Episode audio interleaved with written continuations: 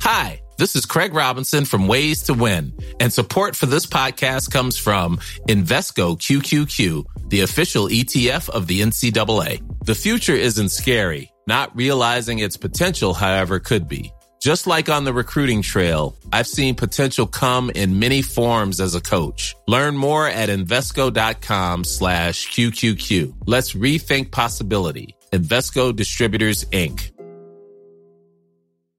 One size fits all seemed like a good idea for clothes. Nice dress. Uh, it's a it's a t-shirt. Until you tried it on. Same goes for your healthcare. That's why United Healthcare offers a variety of flexible, budget friendly coverage for medical, vision, dental, and more. So, whether you're between jobs, coming off a parent's plan, or even missed open enrollment, you can find the plan that fits you best. Find out more about United Healthcare coverage at uhone.com. That's uhone.com. Even when we're on a budget, we still deserve nice things. Quince is a place to scoop up stunning high end goods for 50 to 80% less than similar brands. They have buttery soft cashmere sweaters starting at $50, luxurious Italian leather bags, and so much more. Plus, Quince only works with factories that use safe, ethical, and responsible manufacturing. Get the high-end goods you'll love without the high price tag with Quince. Go to quince.com/style for free shipping and 365-day returns.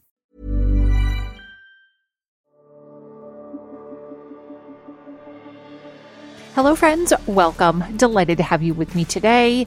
This is an interview that so many of you have asked for. I am excited to be joined by presidential candidate, former governor, and former ambassador Nikki Haley.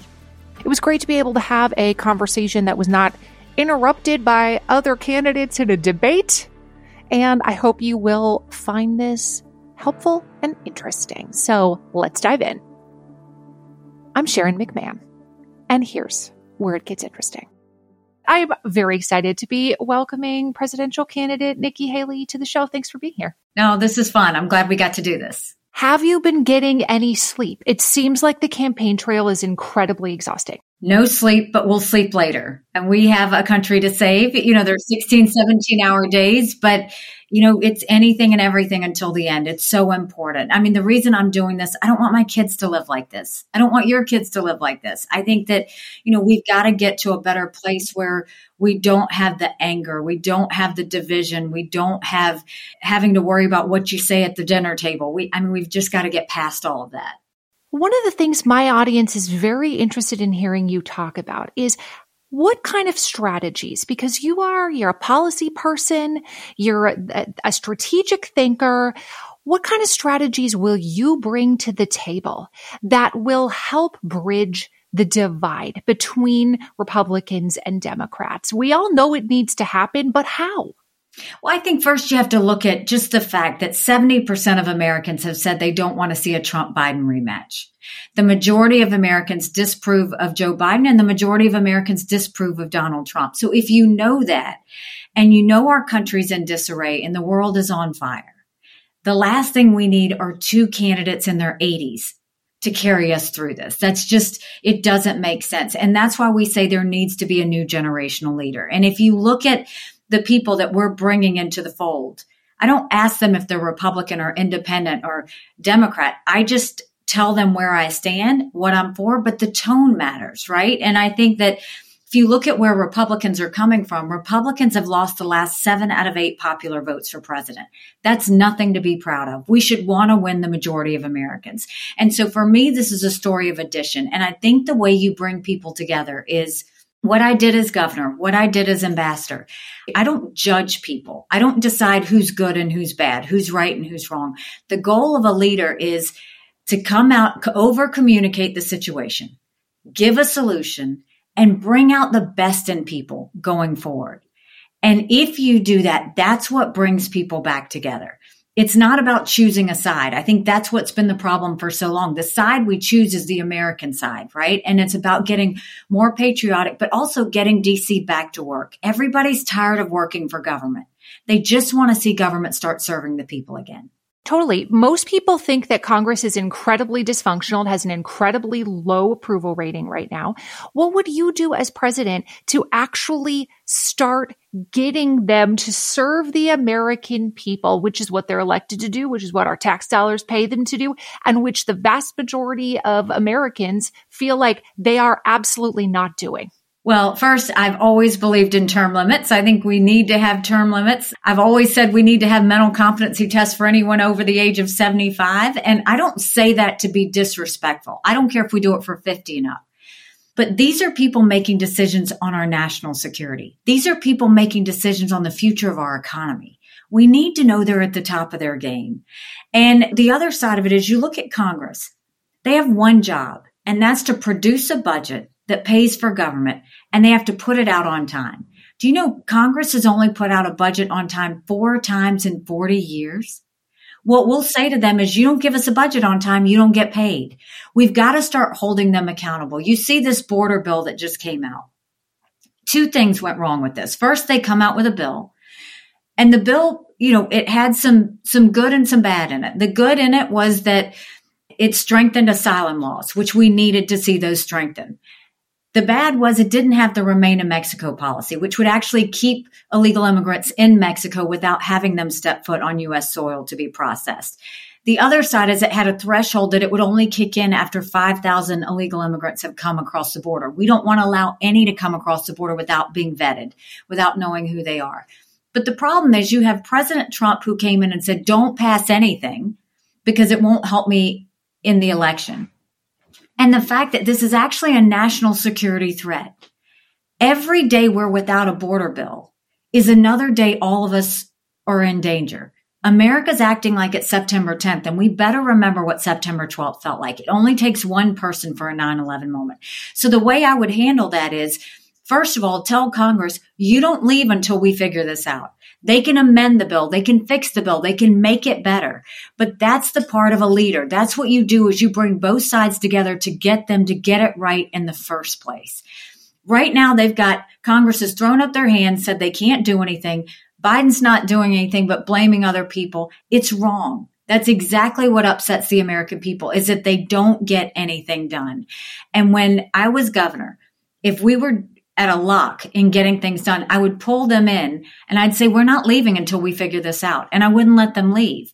That's what we have to do in DC. They have to understand that the American people expect them to work, not sit there and peacock on TV, not sit there and give their talking points, but actually work for the American people. I can't imagine a private business being like, you know what? We didn't get any of our work done, but go ahead and everyone take a vacation. That doesn't work anywhere else in the United States. And it angers hardworking Americans that that's how people are being paid with our tax dollars are acting. Like I'm working hard for a living over here. My boss would not give me two weeks off if I did none of my job. It's exactly right. I mean, that's the thing is this isn't rocket science. This is just about the fact that we need to hold them to the same level of accountability that everybody else is held to. I mean, you look at so much of what's happened with our economy and you look at the debt I mean, Congress continues to spend. We're now $34 trillion in debt. We're having to borrow money just to make our interest payments. China owns some of that debt. And I would love to be able to tell you that Biden did that to us. But I've always spoken in hard truths, and I'll do that with you today. Our Republicans did that to us too. You go back and look at the $2.2 trillion COVID stimulus bill that they passed with no accountability. It's now left us with 80 million Americans on Medicaid, 42 million Americans on food stamps. That's a third of our country. And when Republicans had the opportunity to make it right, they made it worse. They opened up pet projects and earmarks for the first time in 10 years, pushing through 7,000 of them last December. The things they spent our tax dollars on, $30 million on an honors college in Vermont.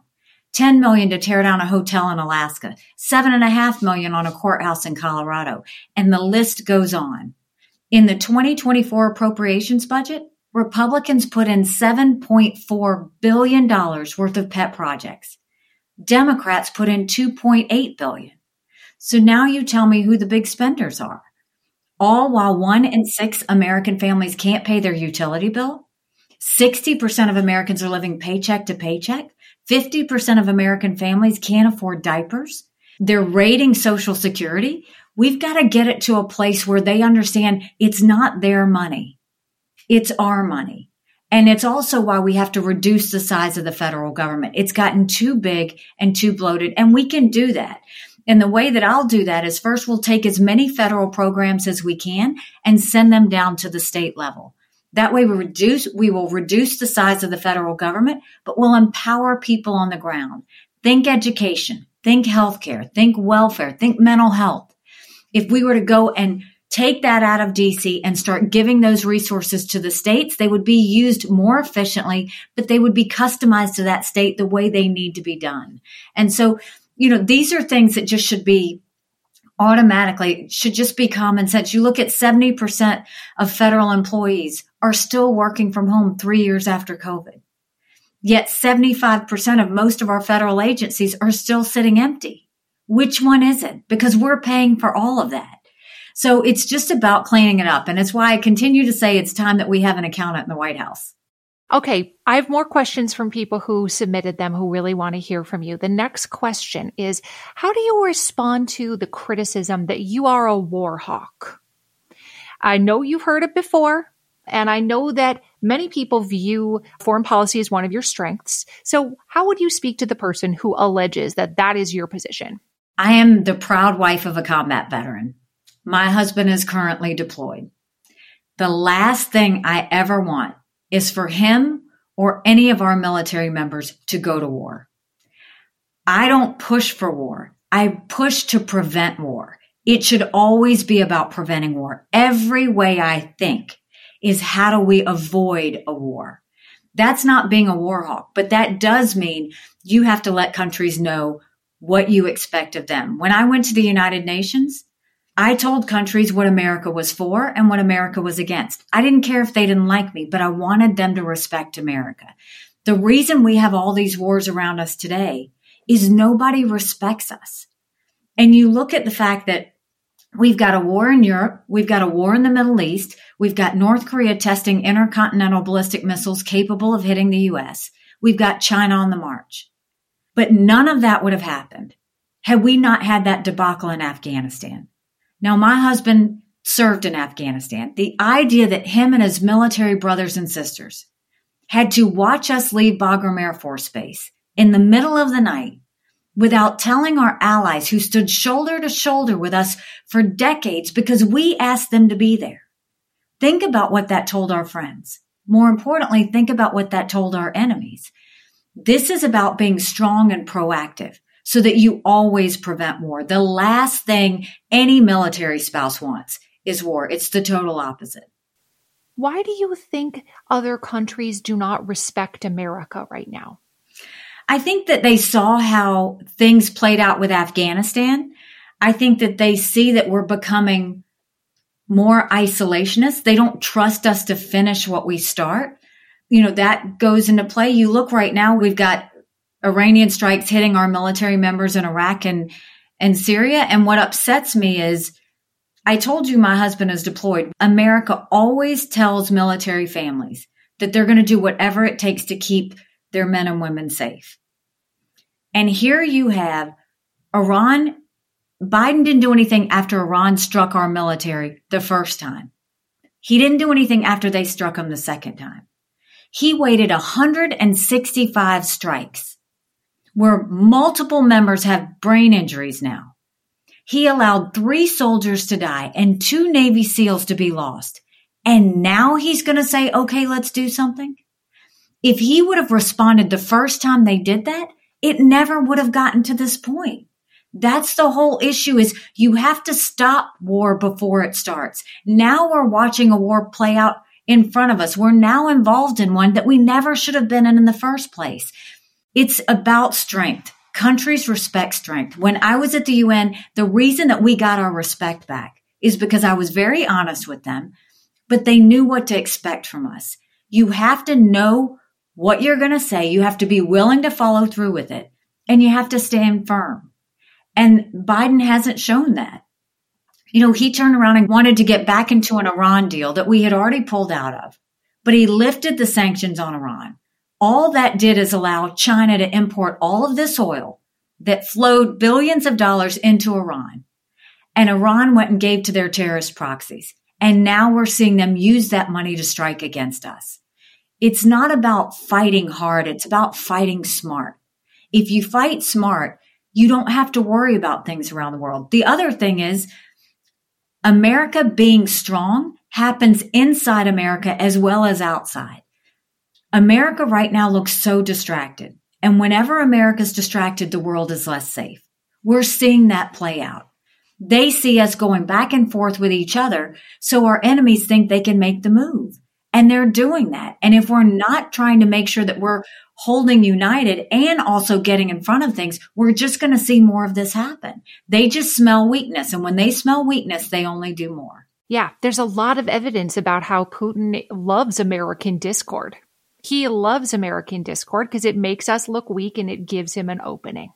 Russia, China, and Iran love the division in our country right now. They love the chaos in our country right now. And that's the part we have to get rid of is the chaos. You know, I voted for Donald Trump twice. I was proud to serve America in his administration. But we have to face the fact chaos follows him. And we can't be a country in disarray and have a world on fire and go through four more years of chaos. We won't survive it.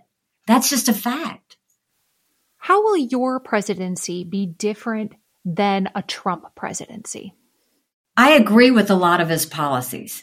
So obviously the way we do things is very different, but also from a, a fiscal standpoint. Yes, we had a good economy under Trump, but at what cost? He put us $8 trillion in debt in just four years.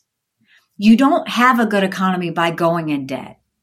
You have a good economy by allowing economic freedom to happen. He didn't do that. That's the first problem. The second thing is now he wants to raise taxes on every American family. He wants to put tariffs across the board that's going to raise the cost of anything from baby strollers to appliances. Every American family will pay $2,800 more per year at least. You don't tax the Americans and you don't go into debt to create a good economy.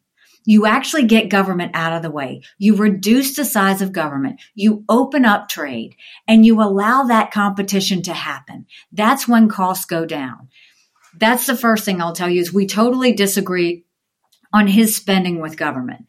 The second thing is our ways of handling foreign policy is very different. He goes and praises dictators. I think you shouldn't praise dictators. He praised China's President Xi a dozen times after China gave the world COVID. He basically said he was writing love letters with Kim Jong un as North Korea threatened America and our allies. When Hamas went into Israel and caused all those tragedies October 7th, Trump went and praised their sister terrorist group, Hezbollah, and then went and hit Israel when Israel was already down. You don't do that. He praised the Chinese Communist Party for their 70th anniversary. We don't praise dictators. We praise friends. And that's the part that I think isn't working. And we saw that play out because when he tries to be friends with our enemies, they end up playing him. That's why they never banned TikTok because President Xi asked him to keep it. That's why they didn't get rid of the certain technologies that were building up China because they asked him to hold on to it. You can't be friends with these people. You just have to have honest relationships with them so that they know where they stand. So our styles there are different. And I think that, you know, focusing on how we get us back on track is not by using government to tell people what to do. It's about letting people have freedom. And at the end of the day, I want people to live the way they want to live. I want to give you all the information I can possibly give you. And you use that to make the best decisions that you can on your family. That's the bottom line. Hmm. What would you say to a Democrat who maybe voted for Joe Biden in 2020 and is not sure if they should vote for him again or if they should vote for you. What would you say to that person who's listening right now? I think both parties have felt like, you know, we're seeing a lot go to independent because they feel like both parties have left them. And what we've said is we just want to make America normal again.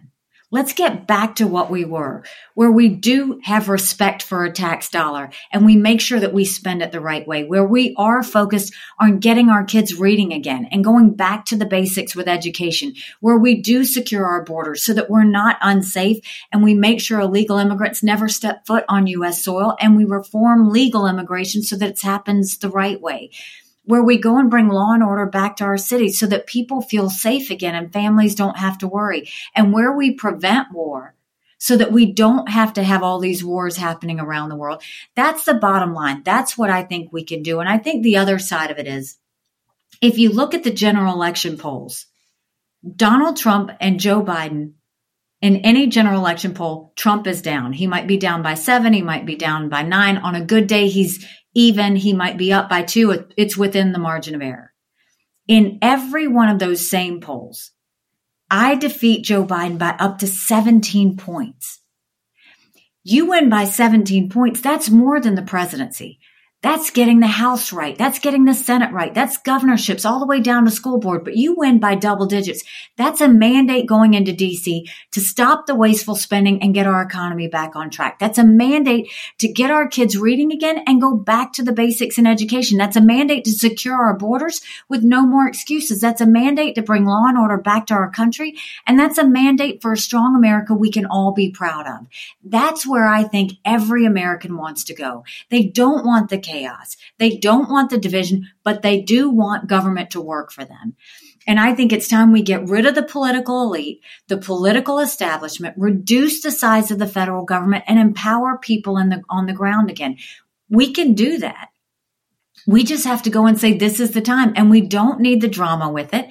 And we don't need all of the back and forth on who's right and who's wrong. We just need to do the work and get it done. And you need somebody who can put in eight years of solid discipline, solid hard work, where we can get the people to feel good about their country again. You can't do that with two guys that are sitting in their 80s. We can do better than that. You know, one of the ideas that I talk about a lot is that it's more important to stand on your principles, the principles of democracy, your character principles, than it is to have party allegiance because parties change. The, Republican Party of 2024 is different than the Republican Party of 2008, different than the Republican Party of 1965. Parties change, but our principles and our commitment to democracy and our personal moral principles should not bend with the tides in the same way. And, you know, I've mentioned this to other politicians. I interviewed Adam Kinzinger not very long ago, and he said one of the biggest challenges is going against, standing on principle and going against your party and how isolating that can feel. It's a very tough spot to be in. There's not a lot of wins when it comes to politics when you're standing against your party. And I'm wondering what you think of that. What are your thoughts about the concept of principle over party? And are you willing to go it alone if need be? You know, I, it's, I've done that my entire life. I mean, if you look in this race, you won't see the South Carolina political elite standing beside me in this race. And the reason I had a reporter ask me said, you know, why isn't, is the South Carolina governor supporting Donald Trump? And I said, Oh, you mean the one that I defeated when I ran for governor the first time? He's not going to support me. But then they said, Well, why aren't the legislators getting around you? And I said, I don't expect them to stand around me because I forced them to have to show their votes on the record instead of hiding them behind voice votes like they were doing. I forced them to have to disclose their income so that taxpayers could see who paid them. I vetoed half a billion dollars worth of their pet projects because I didn't think taxpayer dollars needed to go that way. So the political establishment in my own party has seen me go up against them and they didn't love what I did. But at the end of the day, they weren't who I was working for. I was working for the people. You don't see the congressional members standing with me in this race either. Why? Because I've said I think we need to have term limits. I've said I think we need to have mental competency tests. I've said that if they don't give us a budget on time, they shouldn't get paid. I've said that I don't think that they should be able to trade in the stock market because they get too much insider information. I have always gone against the grain in my own party. It doesn't matter what party you are. I'm very aware that I serve the people. And at the end of the day, that's where my allegiances are. That's where my fights are. That's what I will always do. It is always what lets me sleep at night. And it's also about making a difference. I don't go into these things to make friends. That's never the goal. The goal is how can you improve the lives of the people around you? How can you make sure you lift up all people, not just certain groups of people, but all people? And you know, I'll give you an example. When I was in South Carolina, when I became governor, we had 11% unemployment. We had thousands of people on welfare and South Carolina was the butt of the jokes. We had a lot of work to do. And what I did with the people on welfare was I went to my businesses and I said, look, if you will take this person, I will pay for them for X number of weeks if you will train them. And at the end, you can decide whether you hire them or not. We moved 35,000 people from welfare to work. A lot of that had been generational welfare. Their parents had done it. Their grandparents had done it.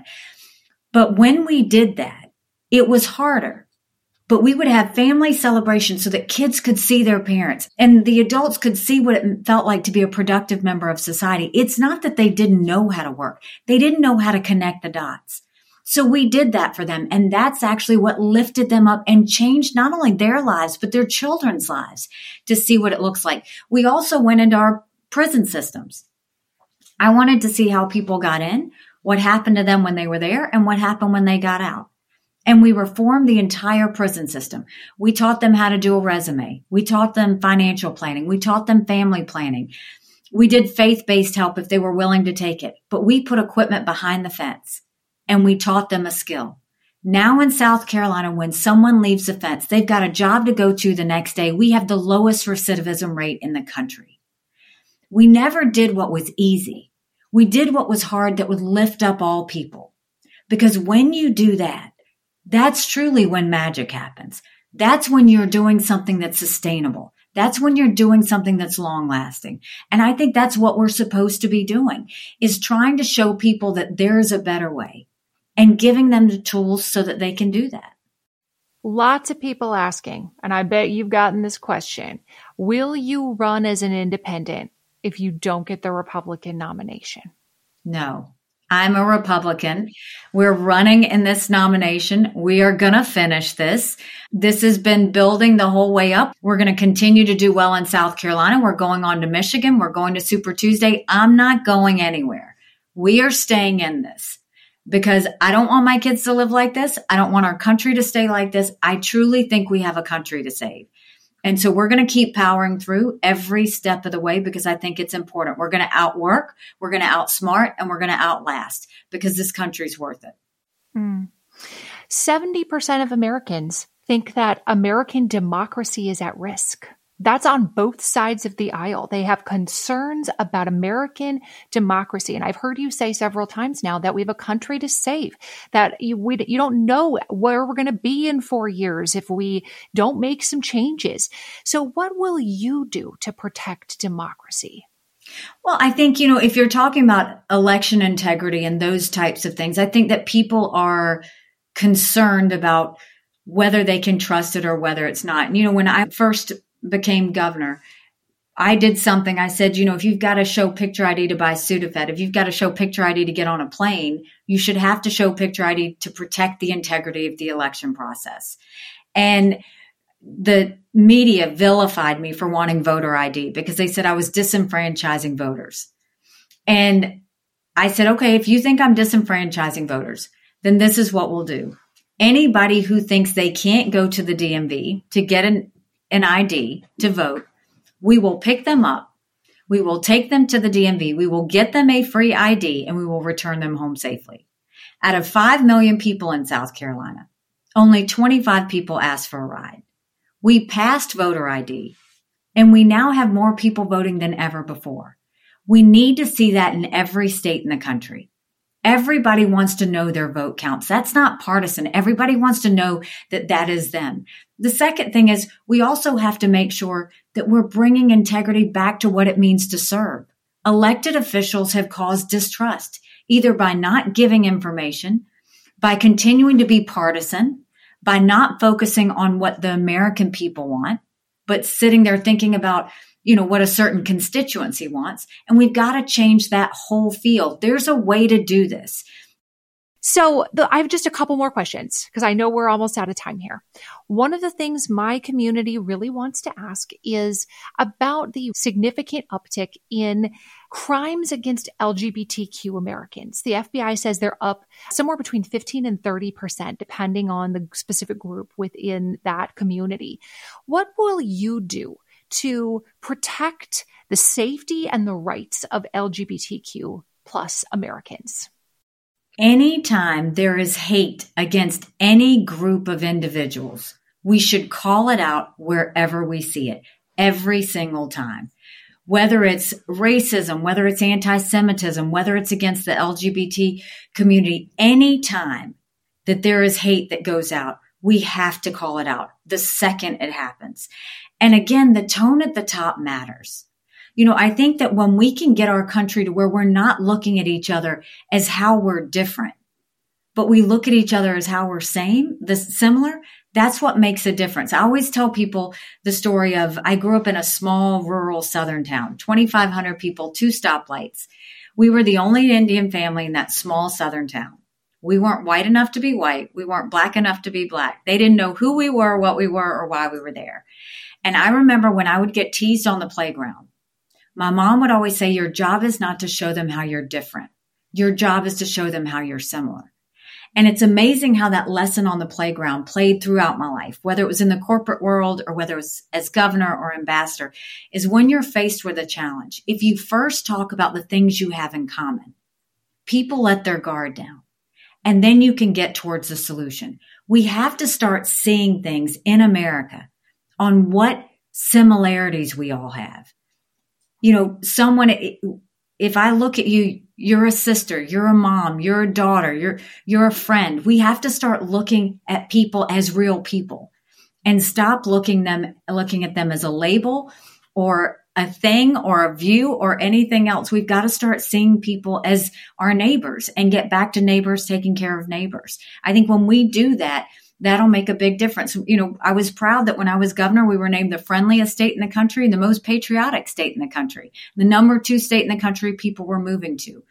It's that feeling you bring in leadership that makes everybody want to just take care of each other and do for each other. And we've got to get back to that.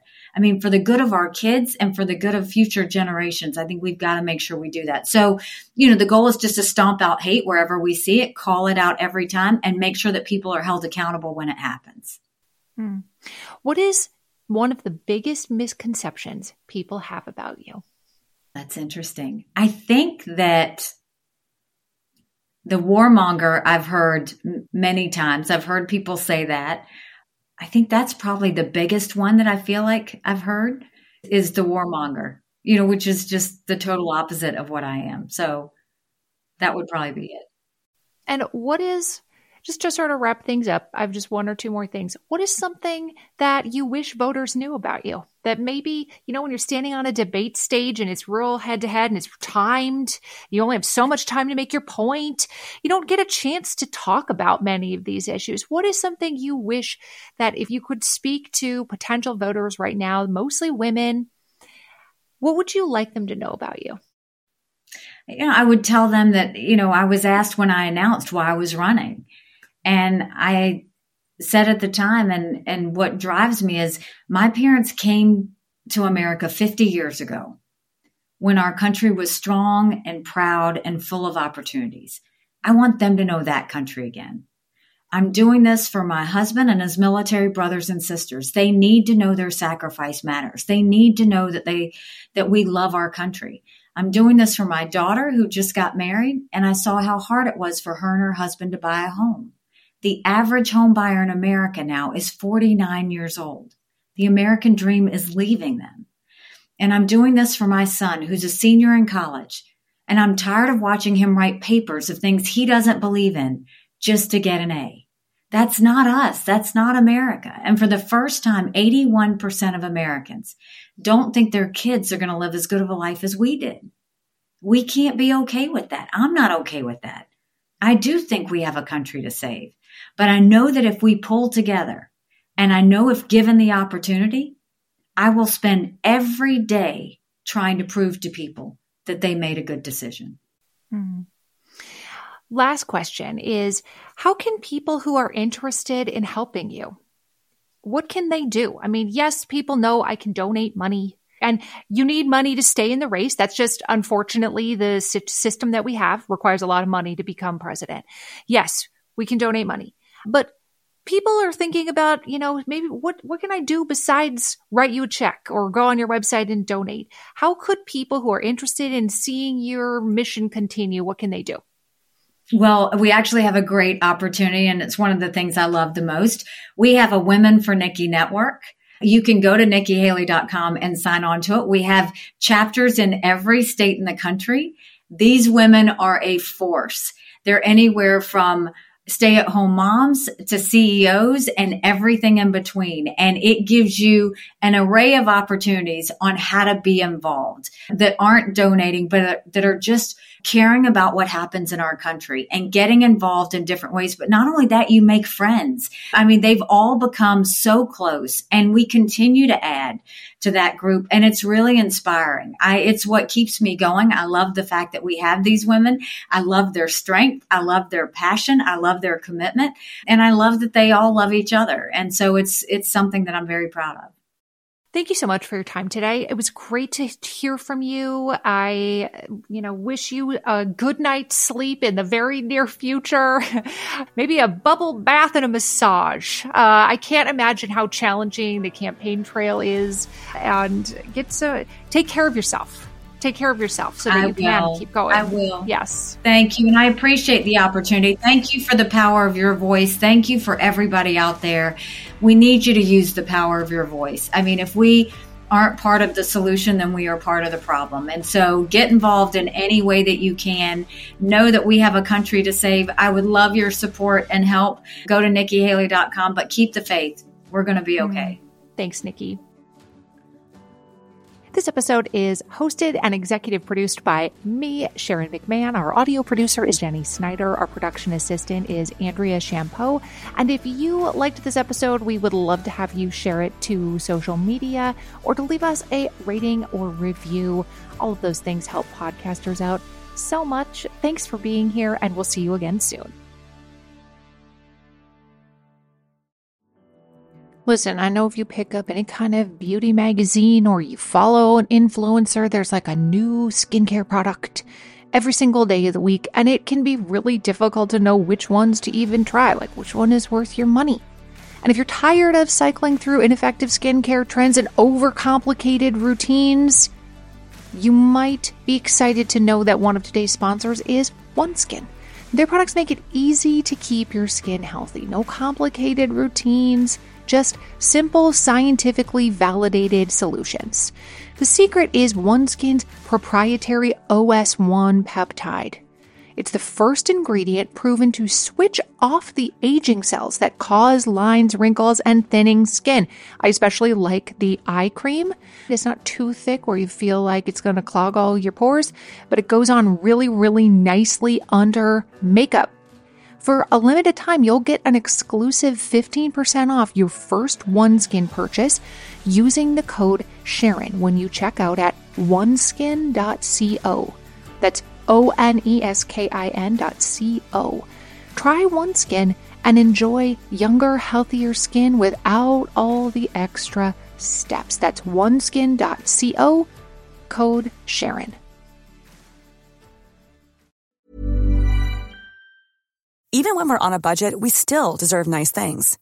Quince is a place to scoop up stunning high end goods for 50 to 80% less than similar brands.